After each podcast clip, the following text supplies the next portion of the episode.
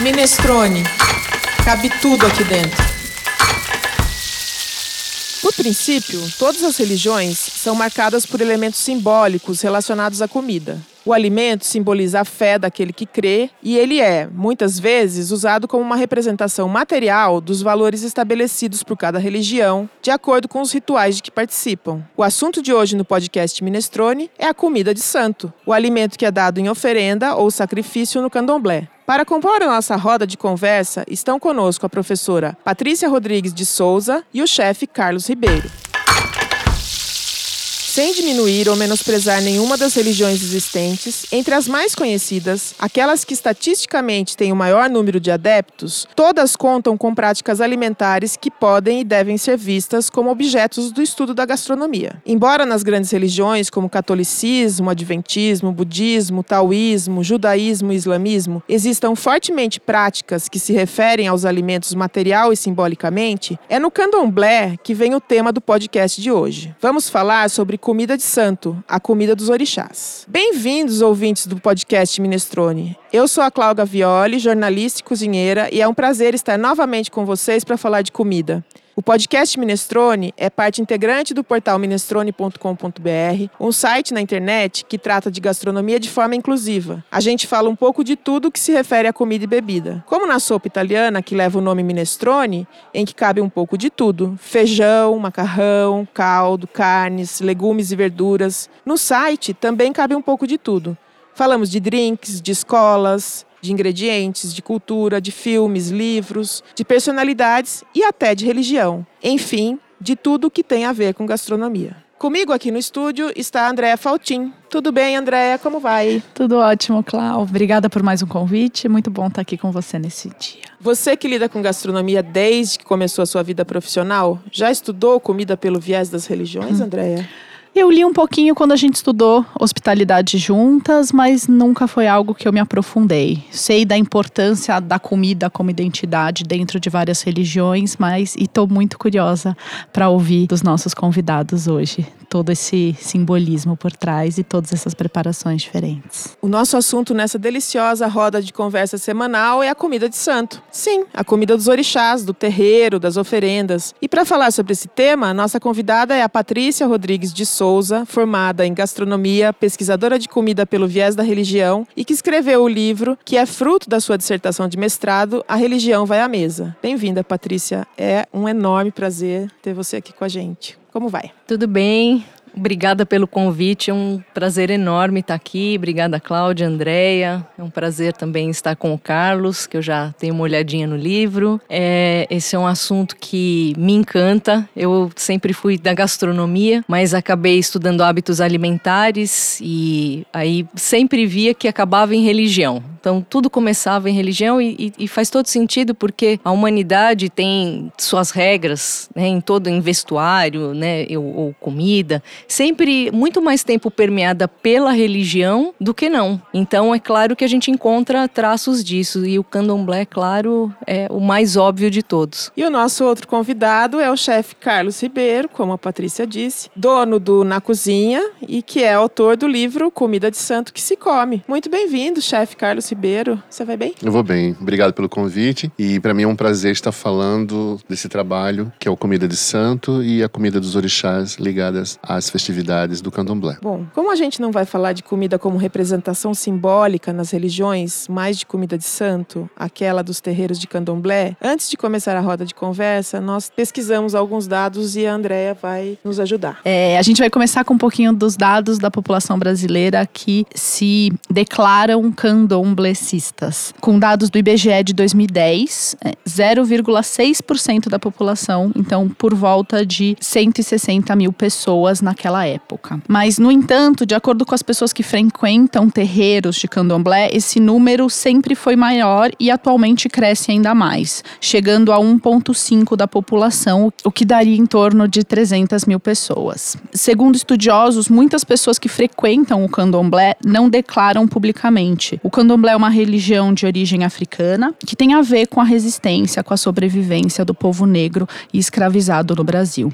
Contudo, hoje, segundo esses dados do IBGE, há mais adeptos das religiões brancos do que negros. É, segundo o antropólogo Silas Guerreiro, O candomblé é uma religião cara e deixou de ser uma religião de marca étnica. No candomblé, os orixás ou os santos recebem oferendas de seus filhos quando eles precisam de uma ajuda do santo para solucionar questões que lhes são é, muito importantes e como forma de gratidão por um pedido alcançado. E essas oferendas é, muitas vezes são alimentos, preparos que os santos apreciam. É, a gastronomia vem nos últimos anos se aproximando bastante é, com essa comida feita é, nos terreiros. Né? Um exemplo disso é o, menu dos orixás da, Bel, da chefe Bel Coelho em 2015. Né? Todo o preparo da comida de santo requer e exige conhecimento e algumas regras. Então não é qualquer um que pode fazer né, no âmbito dos terreiros. Eles têm preparos específicos, a comida de santo requer algumas sabedorias do modo de ser preparada, assim como a permissão dos orixás aos quais serão oferecidos os alimentos. Não é possível associar dessa forma a comida do candomblé das suas características sagradas. Nos rituais que envolvem a comida estão presentes simbolicamente a identidade, a cultura e a ancestralidade dos que participam dele.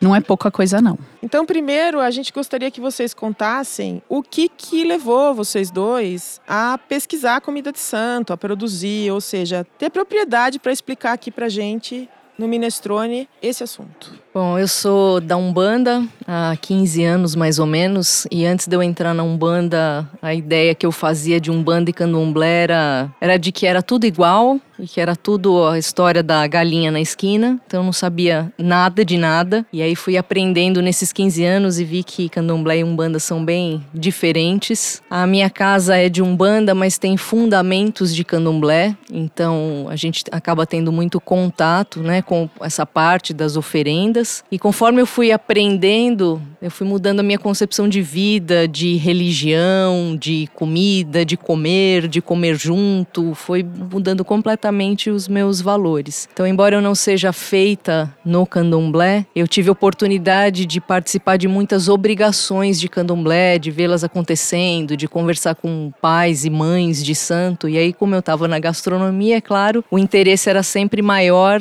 né, de todos os aspectos do candomblé pela comida. Então, essa é a minha experiência. Bom, eu nasci de pai, meu pai era filho de santo, de Oxóssi, e eu tinha um tio-avô que tinha um terreiro. E eu até comentei com a Patrícia que, como eu era muito criança, nove anos, eu não entendia bem do que se tratava. Eu achava lá muito bom e muito divertido, e um lugar muito bom para criança, porque a gente ficava livre e ninguém ficava dizendo fala baixo, fala alto, e se come muito, né?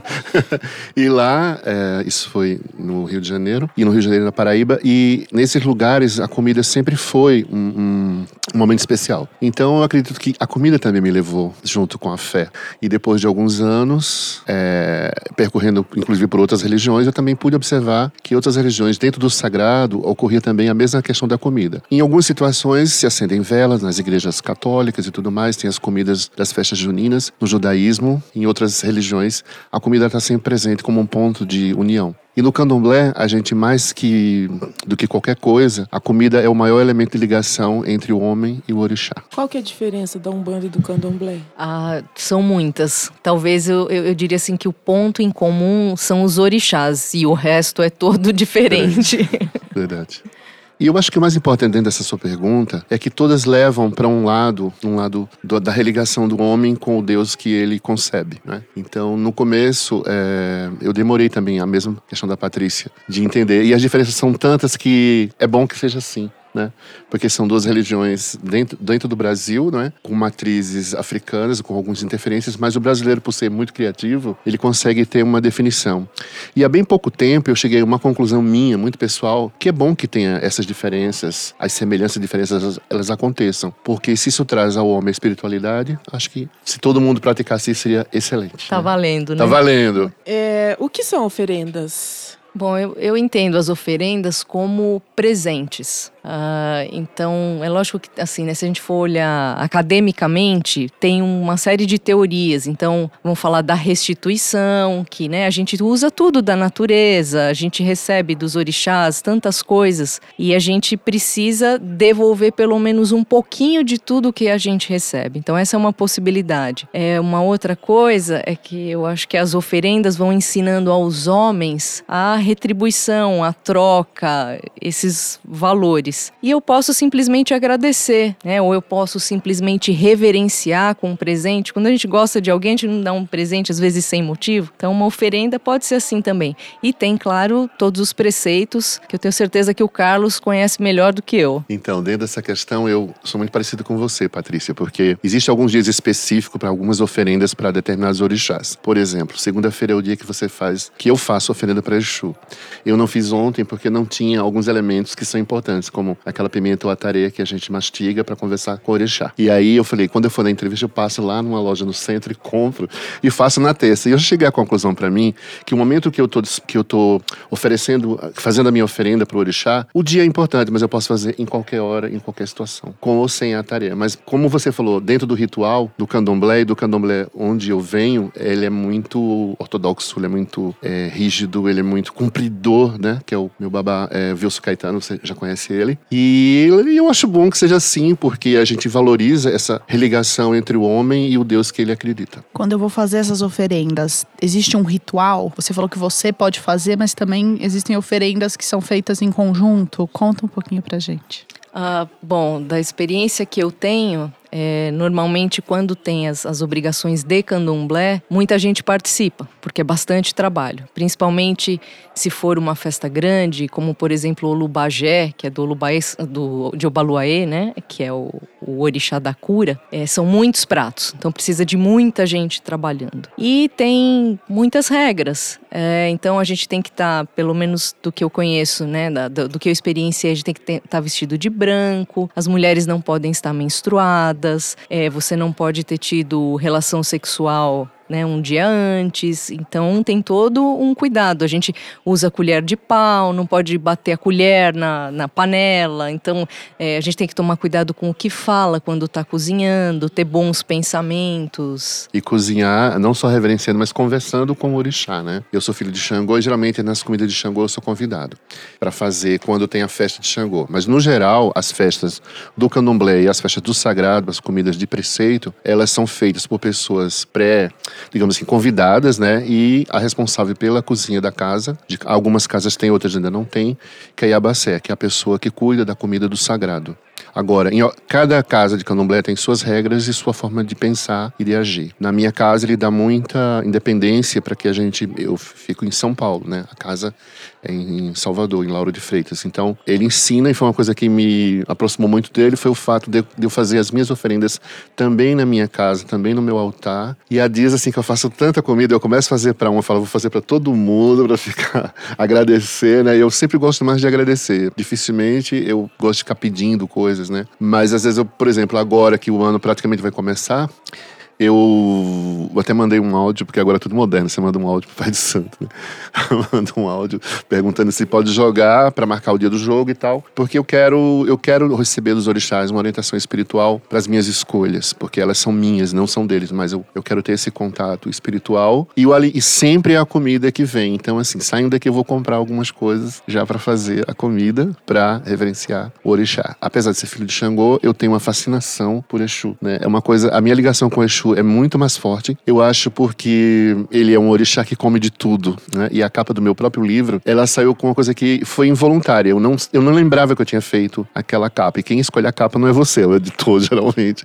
E ele escolheu a capa. Quando eu vi, eu falei assim, nossa, mas o prato de Exu era um padê com bife gigante cheio de pimenta. falei, bom, é o meu primeiro livro nisso, eu acho que a capa faz jus à comida. Então, o orixá come aquilo que o homem come. Então, eu me identifico muito com o Exu. O Carlos me fez lembrar aqui, né, que a, ele ele falou de Exu, uhum. é, então não é uma regra, mas tem muitas casas de Umbanda que também fazem suas oferendas, fazem comidas. Nem, existem as que não fazem. É, mas na minha casa, né, existe uma festa que é dos Exus, que não é o Exu Orixá, mas é aquele Exu de consulta, que geralmente as pessoas vão e conversam. E geralmente cada Exu tem uma comida própria e é diferente de uma casa para outra. E eles, né, quando incorporados, eles pedem, olha, eu quero que a minha comida seja assim, assim, assim. Então acho que talvez uma das experiências mais interessantes que eu tive na vida em termos de comida de santo foi tirar o pedido uhum. do Exu, direto do Exu. Maravilhoso. É, então, era essa a próxima pergunta, né? Os santos comem, né? E o que eles não comem é compartilhado ou todo mundo compartilha tudo? Como é que funciona? É, tudo depende. Assim, uma coisa que eu com o tempo fui aprendendo que quando fala assim, a minha casa e meu pai ou a minha mãe de santo, você, cada casa tem suas regras e, e, e não dá para unificar. Acho que poucas religiões conseguem a unificação porque cada povo pensa de um jeito. Então, nesse sentido, é, essa regra é uma regra que ela se adequa a cada casa. Mas é partilha sempre. É, um é partilha. partilha. Por exemplo, quando a gente tem uma oferenda de uma grande festa, principalmente quando é grande festa, né? Que se faz muita, mas é comida que você não tem noção. Três dias para fazer e poucas horas para comer. E você pensa assim, onde vai toda essa comida? Não sobra. então ela é compartilhada. Desde o fazer, aí, por exemplo, o que acontece na minha casa? Pela hierarquia, pela frequência, pela aproximação, alguns filhos são determinados para algumas funções. E a comida que vai realmente ao pé do santo, nem todo mundo tem acesso a fazer. Aí, nesse caso, tem a parte que você tem a preparação da, do, dos, do, dos animais, das aves e, e, bichos que vão ser comidos, né, que vão ser oferecidos ao orixá. Uh, existe uma maneira que as pessoas pensam que a gente não come aquilo que, que realmente vai para o sacrifício, desde as folhas até o animal. E que, na verdade, eu sempre brinco com as pessoas assim, mas aí vocês comem como? Quando vocês estão comendo em casa? Vocês vão no supermercado, pegam uma bandeja com frango e aquele frango veio de onde? Então, nesse quesito, a gente compartilha muito. Todo esse sentimento de Todo comunhão. esse sentimento de comunhão. Lindo. Desde o comprado, escolher uhum. e preparar a festa. Por exemplo, a festa de Olubagé, ela, ela só, acho que não ganha para a festa de Oxalá, né? Mas a festa de Olubagé é muita comida e muita gente que é de fora vem porque é uma festa de cura, é uma festa, uma, uma consagração da cura. Então todo mundo tem algum problema de saúde espiritual, mental, sei lá, e que quer curar alguém da família. Então nessa festa a espera é muito maior, porque é uma coisa que eu acho que é fácil de quem não é da religião entender. E hoje os terreiros de candomblé, e acho que até muito mais a Umbanda, eles são muito mais abertos para essa coisa, que eu acho muito bacana, as consultas, né? Que no candomblé não funciona assim, mas eu acho muito legal. Eu já fui algumas vezes para acompanhar, assim, festas de saída de santo, mas que tinha consulta no meio da história.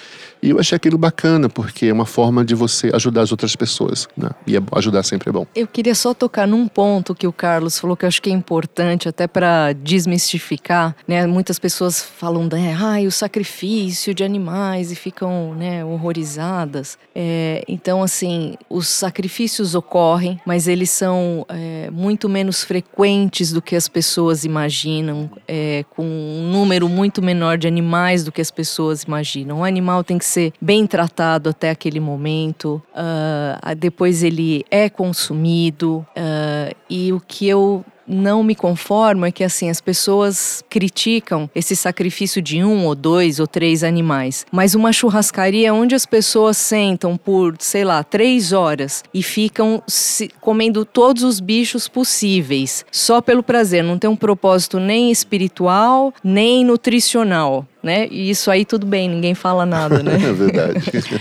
Eu acho que talvez as pessoas estejam tão afastadas na churrascaria do que é aquilo, né? Uhum. E daí a pessoa esquece, mas trazer é o sacrifício, trazer isso para a realidade é uma forma de você respeitar e Sim. até valorizar muito mais. Sim. Assim como quando a gente vai ao supermercado e compra uhum. uma bandejinha de sobrecoxa de frango, você não lembra que o bichinho teve vivo um dia. Uhum. Né?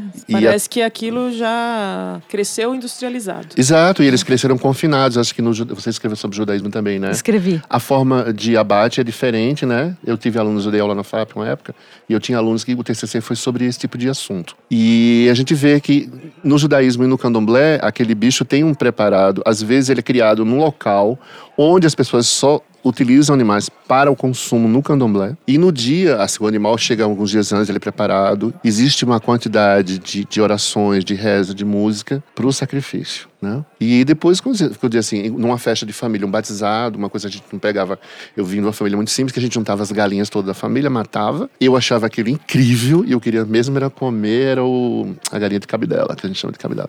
E aquilo era muito legal. E minha família era extremamente católica. Minha mãe muito católica, mas as festas eram regadas a essas iguarias, que eram comidas também que eram oferecidas à criança que foi batizada, mas como uma consagração e um momento de, de, de vida daquelas pessoas, daquela criança sendo batizada. Então é tudo uma questão muito da gente parar de olhar com o olho muito de raio, um olho muito maldito, e pensar muito no outro né? E, e, cada vez mais você falou uma coisa interessante, o número tem diminuído, assim, o número de, de sacrifício. O, o, uma vez até meu pai falou para mim assim: quanto mais o terreiro evolui, maior diminui o número de, de sacrifício de agé, que é sangue que, o, que se utiliza como uma força do axé.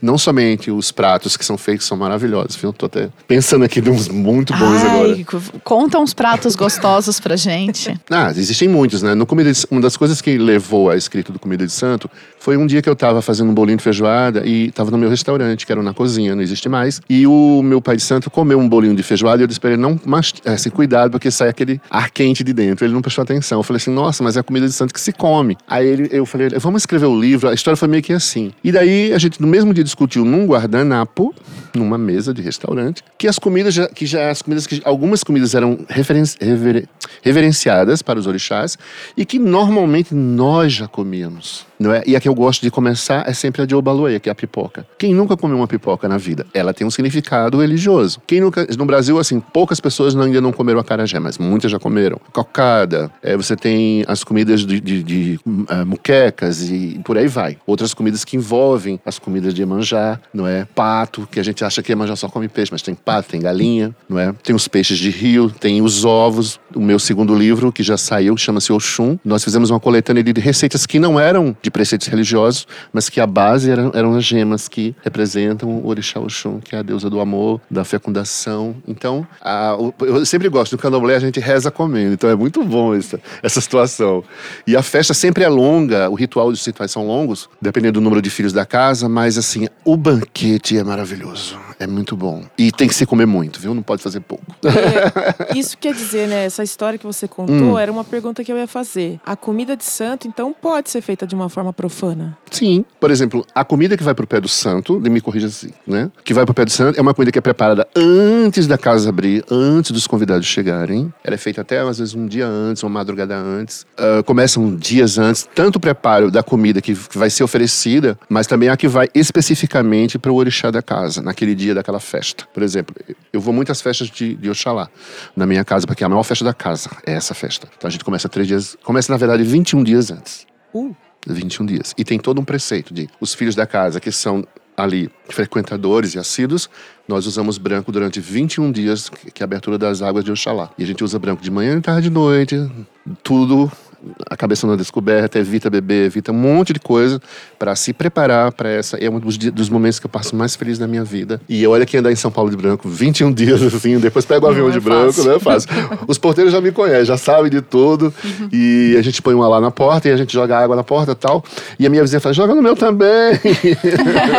vizinha bacana. A não, vizinhança já sabe quando tem obrigação, né? mas o paulistano, eu estava comentando com um amigo meu, conversando ontem, o paulistano ele, ele tem essa coisa da. É muito muito mais aberto para esse tipo de coisa. Se é para ser legal, para ser bom, eu, na verdade, eu nunca sofri nenhum tipo de, de, de nada, assim, uhum. de, de, piadinha, de. Não, não sei se é porque eu tenho um cara de bravo, ou se eu tenho um cara de bonachão, mas assim, sempre as pessoas se aproximam de mim e querem saber cada vez mais. Aí meu pai fala: esse é o seu papel. Até porque você é gordinho, come muito, faz comida boa.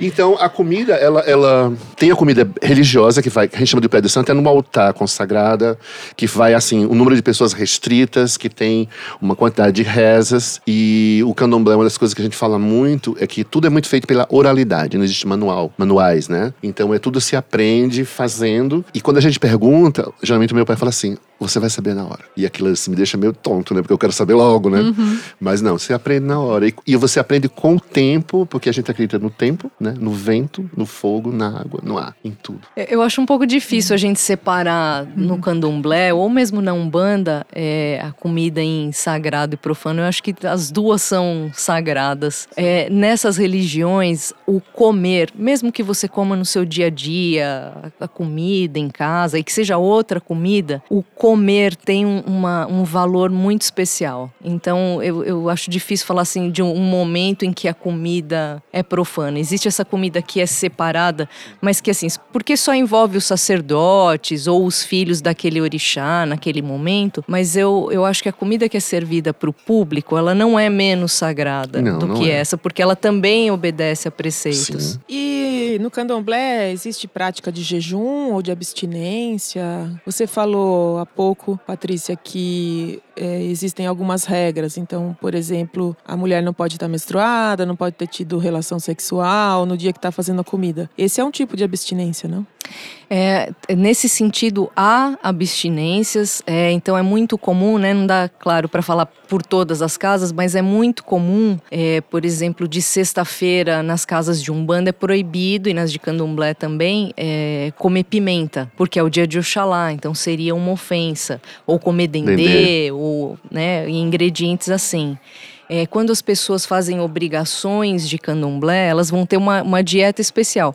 Assim, claro que para quem mora em Salvador não fica tão distante assim, porque são comidas de lá. Mas, por exemplo, um paulista que dá obrigação aqui, ele tem uma, uma dieta completamente diferente do, do dia a dia dele. Então, vai ter muito peixe, vai ter comidas que estão relacionadas ao, aos orixás. Então, muda bastante. E tem coisas que ele não vai poder comer por um certo tempo, ou por 21 dias, ou por X meses, aí depende da casa, depende do jogo. Uhum. É, quando ele vai fazer, por exemplo, o, a, a iniciação, ele vai ficar 21 dias no candomblé tradicional, 20 dias recluso no Roncó, que é um quarto de santo onde ele fica lá, onde ele é raspado, né? que ele não pode se ver durante 21 dias no espelho, ou até mais, dependendo da casa. E, ele e raspa o corpo porque em sinal da humildade. Você perde todo ritual de beleza e fica igual aos outros. Você sempre vê as fotos de saída de santa, é todo mundo parecido, né? Todo mundo fica parecido, porque você vai nisso. E você vai usar uma roupa simples, você vai dormir no chão. E você vai ter um tipo de alimentação bem restrita durante aqueles 21 dias. Você fica recluso. Você só sai para tomar banho. E dependendo da casa, toma banho até lá mesmo, né? No, no seu próprio local. Aí depois, quando você sai, você pensa que acabou, vai começar você tem, assim, o que a gente chama às vezes de, de quizila, né? Que faz parte do preceito. Algumas são para sempre, outras são mutantes. E... Mas explica as quizilas, por favor. Então, é aquilo que o orixá não gosta de comer e aquilo que não faz bem ao orixá não faz bem, não fazer bem a você. Então, assim, por exemplo, para mim nunca apareceu. Eu... Que sortudo, hein? por enquanto, né? Porque agora eu vou dar uma obrigação agora de 14 anos. Na verdade, já, já fez 15, mas não deu tempo, porque meu pai vive viajando. E aí a gente passou para esse ano. Esse ano vai ser a obrigação. Então, eu tenho com certeza. Eu lembro que uma vez foi, foi feito um jogo e apareceu algum no meu jogo e não era uma coisa muito boa. E eu tava muito animado porque tava perto do carnaval. Aí ele falou assim: Carlos, estou lhe avisando que o jogo agora deu isso, isso, isso, você vai ter que começar a partir de agora isso, isso, isso. E uma das coisas que é mais, que é bem, sempre aparece muito como uma forma de, de talvez de equilíbrio ou de equilibrar o espírito e o corpo, é o álcool e o sexo, ele sempre ele é retirado daquilo. E aí eu fiquei um monte de tempo sem comer um monte, eu fiquei de, imagina, de janeiro até abril na festa de Ogum, e eu tive que fazer, eu tinha que fazer um monte de, de, de comidas específicas e, e despachar em determinados locais e fazer aquilo, e obedecendo uma série de regras, de horários que não podia, né? Então a gente tem essas, essas, essas dietas alimentares e muitas vezes não é aquele jejum que a gente faz, sei lá, de não ficar sem comer durante 24 horas. Ele é muito maior, porque se foi só, eu só podia comer em abril. Tanto que eu adiei, eu adiei um monte de coisa que eu tinha e deixei fazer uma grande festa, foi uma grande feijoada. Foi até a Janaína Rueda que fez essa feijoada para mim. Que legal. Uh. E foi um festão. Então, assim, a gente sempre acontece, às vezes, de, de, de você ter determinadas situações e que você tem que comprar. Aqui em São Paulo, uma vez eu precisava de comprar dois peixes que eu não achava por decreto. Já estava desistindo, aí fui numa feira no Paraíso, aí tinha dois peixes que eu precisava, aqueles peixes. Tinham três. Eu falei, meu Deus, é a grana aquele da religião, cara. Eu falei, esse peixe vai custar acho que 200 conto cada peixe. O homem falou assim: olha, o homem marcou, mas não veio buscar. Eu falei, então esses peixes são meus. E aí os peixes foram meus, ele fez tudo por 80 reais. Eu não acreditei, porque eu tinha que fazer essa oferenda, né? E foi muito legal e, e é, sempre, é sempre um desafio, né? A comida, porque além dessa questão que você fez do jejum, tem a questão das coisas que são difíceis em São Paulo. Aí eu tinha que comprar um tecido vermelho, de murim, de tanto por tanto, eu andei, andei, andei. Quando eu estava desistindo lá na 25 de março, falei para mim, menino, onde é que tem aqui um lugar que vende pano vermelho? Só subir aqui. Aí eu desci com o pano, sabe assim, feliz da vida, porque tinha uma série de coisas para você fazer pro, no, no banquete do, que ia pro Orixá. Então, é, eu acho que isso são desafios que acontecem, desafios espirituais na questão alimentar e que também em muitas outras religiões a gente enxerga ou interpreta como provações, né, coisas que acontecem, que as pessoas de outras religiões falam assim, nossa, passei por provações para fazer determinadas coisas. E eu lembro que minha mãe era muito religiosa na questão católica, eu gosto de falar sempre isso porque a gente nós crescemos em mundos bem paralelos, né? Eu, minha mãe e meu pai. E minha mãe era tão religiosa, chegava o período da Páscoa, lá em casa todos os santos ficavam cobertos de roxo. É, nós éramos obrigados a comer às quartas e às sextas peixe, querendo ou não. E uma vez tivemos um problema de cólera no Brasil e o Papa liberou carne. Quem disse que minha mãe quis obedecer? Não, disse, vamos comer nada, porque eu sou católica, não interessa se o Papa, o Papa liberou, mas a gente não vai comer. Então, assim, a, a questão do alimento e a religação do homem como alimento a Deus ou aos orixás é algo que é frequente, eu acho que frequente e presente, né, em todas as nossas vidas. Por acaso, nós dois resolvemos pesquisar sobre isso e é gostoso porque faz parte da nossa história, né? Faz parte da nossa vida aqui no Brasil, né? Principalmente no Brasil. Essa parte que ele falou dos ingredientes, assim, sempre tem histórias, assim, muito é, inusitadas. Sempre compra de ingredientes, de coisas para obrigação, sempre tem essas, essas coincidências que na verdade não são coincidências, aquilo estava lá para você, ou você não achou uma coisa que estava programada, e aí é porque aquilo não era para ir mesmo, e a gente vai sempre entendendo depois. É, é, muito legal. Algo que me chamou a atenção do que o Carlos estava falando é sobre a toalha vermelha, não, é, além da comida, né? o que, que é, o que, que existe de ritual, de instrumentária, de enxoval? Existe alguma coisa específica para os santos existe. ou o que cada uma significa? Existe, existe, existe. As, as cores são muito importantes, uhum. porque cada orixá tem a sua cor, né? Então é, é, aquilo é a energia, é a vibração daquele orixá. E aí a Kizila tá junto com isso, uhum. porque quando a gente fala assim, ah, o, orixá tal não pode, né, não, não, não gosta desse ingrediente. Na verdade, é como se a gente tivesse uma incompatibilidade energética. Ah, então o filho daquele orixá, se comer tal coisa, vai ter muitas vezes uma reação física. Nem uhum. todos têm, né? Como o Carlos falou, ah, eu não, não tive ainda, mas é bem comum acontecer. Então a cor é importante, tudo isso é importante. Então, o material que é servido, é, então, uh, por exemplo, Nanã usa barro, uhum. barro é muito como a madeira para Xangô. Uhum. Então, tudo. E isso, assim, é sempre explicado é, por uma questão energética. Então, quando a gente fala do, do jejum, né, ele não tem uma conotação moral, como é no catolicismo, de ah, eu vou comer menos. Não, é porque é uma incompatibilidade. Naquele período, você não pode consumir aquilo, porque você vai ter um problema. Uhum. E, e, essa questão de mesa, eu, você falando dessa coisa de Kizila, uma vez estávamos numa mesa lá na, comendo Abel Coelho e a mesa não era de orixá, era uma mesa de alguma coisa de folhas, de algumas coisas de queijo, de, dos queijos das montanhas e tudo mais. Só que nesse dia ela convidou a mim, meu pai, a, a mãe Cici, que é aquela que cuida das coisas do PRVG, e, e Ana Célia da, do Zanzibar, que é filha, é filha de Sandra, de uma menininha, né? E estavam numa mesa assim, uma mesa bem difícil. Bel chegou no meu ouvido e cochichou, Carlinhos, Aí meu pai ouviu e falou assim: Não, minha filha, ninguém vai morrer porque, porque tinha assim, amendoim. Só que aquelas pessoas mais velhas, e elas têm muito mais privilégio do que a gente, na faixa dos seus 70, então elas nenhuma comia amendoim. Aí ela falou assim: Mas em quem é de candomblé não come amendoim assim, não sei o que. Aí meu pai falou assim: Meu filho, pode comer. Não vai dar nenhum problema, assim, não vai dar nenhuma reação. Agora, assim, não é bom. Quer dizer, que meu pai já deu uma linha mais tradicional, mais, moderno. mais moderno. Mas estava na frente Mãe Ceci e Ana Célia, né? Duas, dois ícones do, do candomblé da Bahia. E aí ele falou: meu filho, não vai acontecer nada. E ele até meio que deixou claro assim: olha, não é bom, mas a gente numa situação dessa não pode constrangir também o dono da casa. Aí a Bel, Bel chega vinha suada, assim. Porque ela sabe, né, da importância de, de tudo isso. E tava, assim, os pesos pesados ali, né? Do sagrado da comida e tudo mais. Foi aquele evento que houve no Sesc, onde é a comida dos orixás. Sei, sei. Eu fui um dos convidados e ah. acabei brincando, ajudando ajudando a Bel a fazer outras coisas junto com as outras mães de Sans, porque é, foi gostoso, foi bem legal. Eu, aliás, eu fui a todos, né? Uhum. Porque era um dia, mas acabei indo a vários e foi muito bom. Legal. É uma coisa que está crescendo muito esse interesse, né? É, é, é, Pela busca do, do, da comida de santo. E é exatamente daí a minha próxima pergunta. Oh. Acho que foi um link perfeito. É, como que a gastronomia tem se apropriado é, da comida dos santos? Como vocês, o que, que vocês veem? Um, eu até, num, num, congresso que eu fui uh, há uns dois meses atrás sobre gastronomia, que foi na, na USP, eu percebi pela comida, a comida é sempre um índice muito interessante de tendências sociais, de comportamento, é, que existe, né?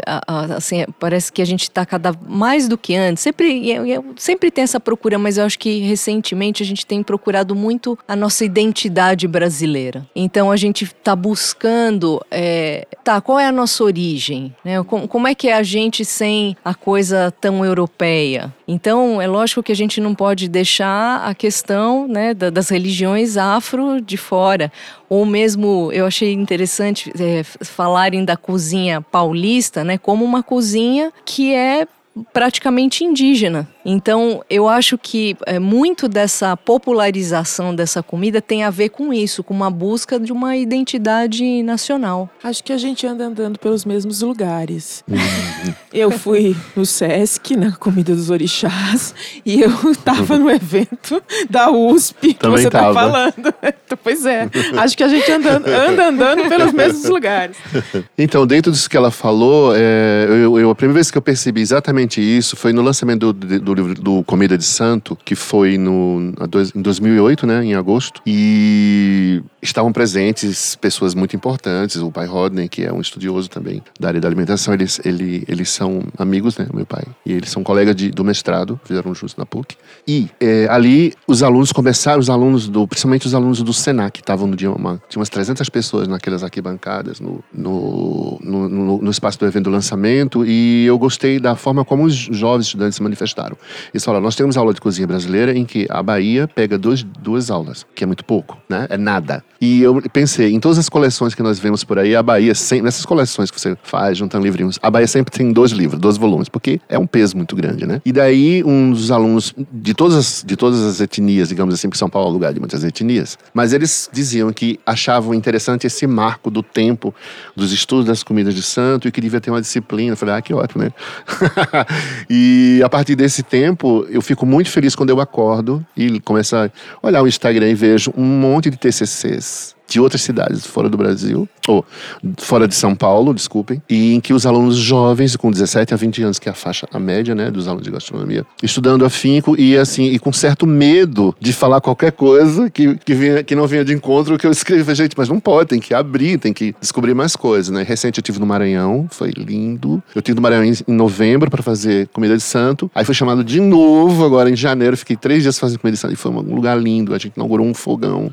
Eu nunca tinha fritado acarajé num fogo a lenha, assim, tinha- medo, né, porque a gente tava oferecendo, né, e foi muito engraçado, porque teve no dia, assim, que eu fui fazer uma, um padê, uma farofa para Exu, e eu me empolguei, porque eu queria fazer pimenta e cachaça e não tinha, eu falei assim, mas tem uma pimenta com cachaça. Eu achei aquilo tão pouco frágil, eu derramei, no que eu derramei, todo mundo que tava na cozinha Ai. correu, ninguém aguentava os olhos. Eu falei assim, bom, era muita farofa e não dava mais tempo de fazer a próxima, mas teve que dar. Falei, já sei, essa é tudo para Exu. Porque lá tinha uma, lá tinha uma sentada. Entendeu, né? E eu dei comida três dias, né? Eu durante três dias, foi uma honra para mim ter dado. Então, hoje eu acredito que vai ainda crescer muito mais esse sentimento, tanto que quando foi o lançamento do livro, uma das coisas que nós fizemos foi enxugar o livro, pra, porque ele ia ficar muito caro, caro, né? Fisicamente para imprimir. E aí o meu pai falou para mim assim, meu filho faz assim, assim, assim, assim. Daí eu pensei, bom, fazer uma coleção. Aí depois eu pensei, nossa, vai ser chato. Pelo menos três vezes por ano vou convidar os amigos para ir no lançamento. Foi quando eu tive a ideia de convidar outras pessoas para a coleção AG1, que quer dizer comer, vamos comer juntos ou bom apetite. Tem várias interpretações, né? Aí eu fiz o Oxum com todos os doces e convidei nessa coleção veio a Ieda da Casa de Ieda, que ela vai fazer agora o próximo dia manjar, sai com ela, as receitas dela. A Ana Célia de Salvador vai fazer os beijos e Bel Coelho vai fazer o dia.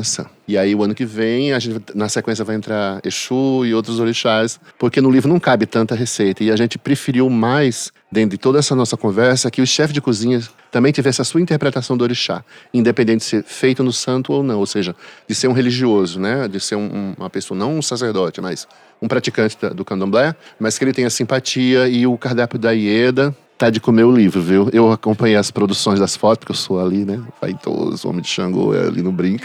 E sou Xangô com Oxum, né? Ainda é perigo. E o livro ficou lindo, e era para sair agora na festa de Iemanjá, mas eu falei assim, olha, vamos deixar para depois do carnaval. E é melhor mesmo, porque comercialmente as pessoas não prestar atenção. E o livro tá belíssimo, belíssimo, belíssimo. E Eda, que é chefe da casa de Eda, é que assina as receitas do livro do AG1, o próximo livro. Aí depois vem Vem a nossa querida Ana Célia, Salvador Cuibejas, que agora, depois do carnaval, eu vou começar a fotografar. E depois a Vinha Bel. E outras pessoas vão, serão convidadas. Ou seja, a gastronomia e a comida e a comida de santo estão entrelaçadas. Yes. Muito. Muito Mais bom. do que nunca. Mais, Mais que, do que nunca. Ai, Bom, gente, é um prazer falar com vocês, mas a gente tem que ir indo para o final do, do episódio do podcast. Então eu vou só fazer uma chamada e a gente volta com as dicas que a gente pediu, tá? Dava pra ficar conversando mais, Eu dá o ser no lançamento do, dos livros. Nem fale, a gente vai lá nos Mas já dei o lançamentos. peixe, né? Já dei ó. Para você que está nos ouvindo, acesse a nossa plataforma na internet, minestrone.com.br. Você vai encontrar informações sobre todos os outros podcasts. Mande uma mensagem pra gente, a gente adora conversar sobre gastronomia. O Minestrone é um site onde cabe tudo, tudo que tiver a ver com comida e bebida, inclusive comida de santo. A gastronomia é amplamente tratada. Acesse, você vai se surpreender. E agora, pra gente encerrar, é uma pena mesmo a gente ter que ir pro encerramento, porque eu tava aqui. Tinha hora que até me perdia, porque eu tava escutando de E eu vocês falo, dois. né? Eu falo mesmo. Ai, tava sendo uma aula. É, e eu quero pedir uma dica para vocês que são os nossos convidados. Patrícia, uma dica de gastronomia, por favor.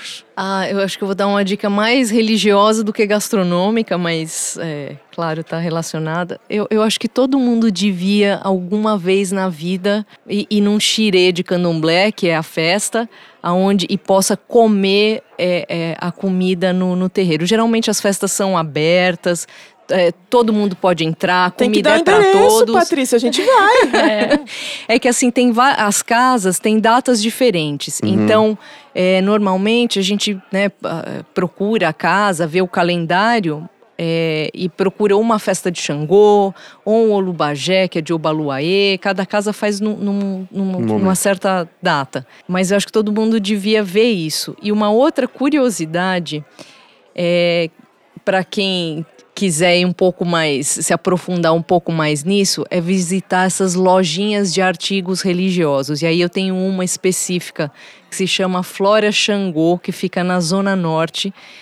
Que acho que é uma das melhores, e assim, é, lá você vai ver a comida, então tudo, todos os itens que vendem, todas as, as coisas, as, as louças, as travessas de madeira. Então, para quem faz gastronomia, para quem trabalha com isso, né, é um, assim, é um passeio fantástico, porque você vai ver, por exemplo, as sopeiras, aonde se faz os assentamentos. Então, assim, se você entra numa Nossa. loja dessa, então, assim, mesmo que você não saiba muito da religião, e até quando você não sabe, talvez fique mais interessante, que pa- parece que tudo é sobre comida. Então, você entra numa loja dessas e fala assim, nossa, essa religião é só comida, porque a quantidade de itens relacionados à comida é, é fantástico. É, a dica aqui em São Paulo, que eu dou dois lugares que eu gosto muito de comer uma comida que está muito próxima da comida de santo, é a Rota do Acarajé, aqui na Santa Cecília, que eu amo de paixão, e o Tabuleiro do Acarajé, que também é aqui na, na Santa Cecília. Ambas casas representam muito bem essa comida de santo. E uma das casas, dessas casas de, que vende artigos religiosos, eu gosto praticamente de todas, né? Elas estão mais na liberdade, é muito engraçado, né? O bairro japonês tem loja, mas a minha loja favorita é aquela chama Mãe África, que é aqui na, na Praça da República, atrás do, do antigo Colégio Caetano de Campos, uma coisa assim. Ela é meio, assim, é um ambiente grande, é um supermercado, assim, de luxo, né? Mas, assim, o Buxum gosta de um luxo, né? Oh. Mas lá tudo é setorizado você pode comprar coisas que vêm da África, tudo assim, por preços, assim, pacotinhos assim, por exemplo, o Atari é daqui, agora eu vou lá. E, assim, você tudo, e é tudo, é uma loja meio independente, tudo tá escrito, tudo tá explicado, as ferramentas, tá tudo explicado. Então, para quem estuda... É didática. É didática. É, mas para quem é da área de gastronomia e quiser, né, esses lugares são incríveis porque você tem realmente o que eu sempre chamo de banquete sagrado. E agora no mês de abril vamos ter uma festona lá na Rota do Acarajé, que vai ser a festa de Ogum, que eu vou cozinhar junto com o povo da casa. Muito bom. Andréia, você tem alguma dica depois disso tudo? Não, eu acho que eu vou. ah, eles já deram dicas suficientes, hoje eu vou passar.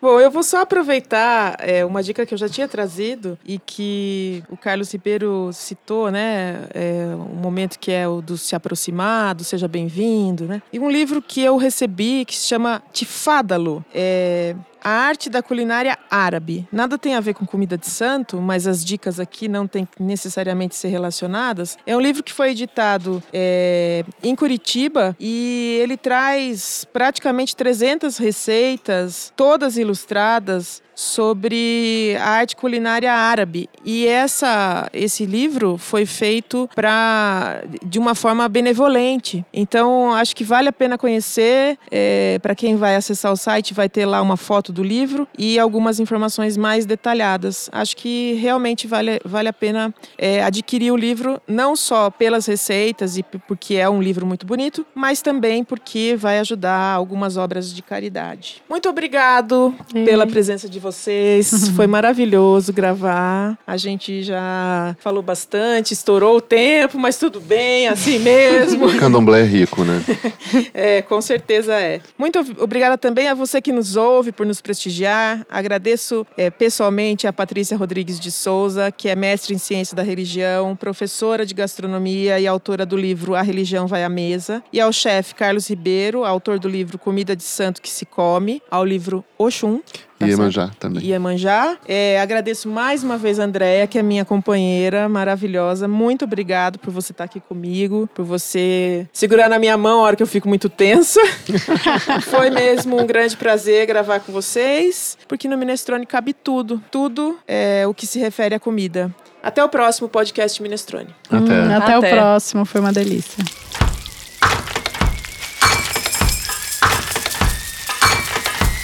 Minestrone.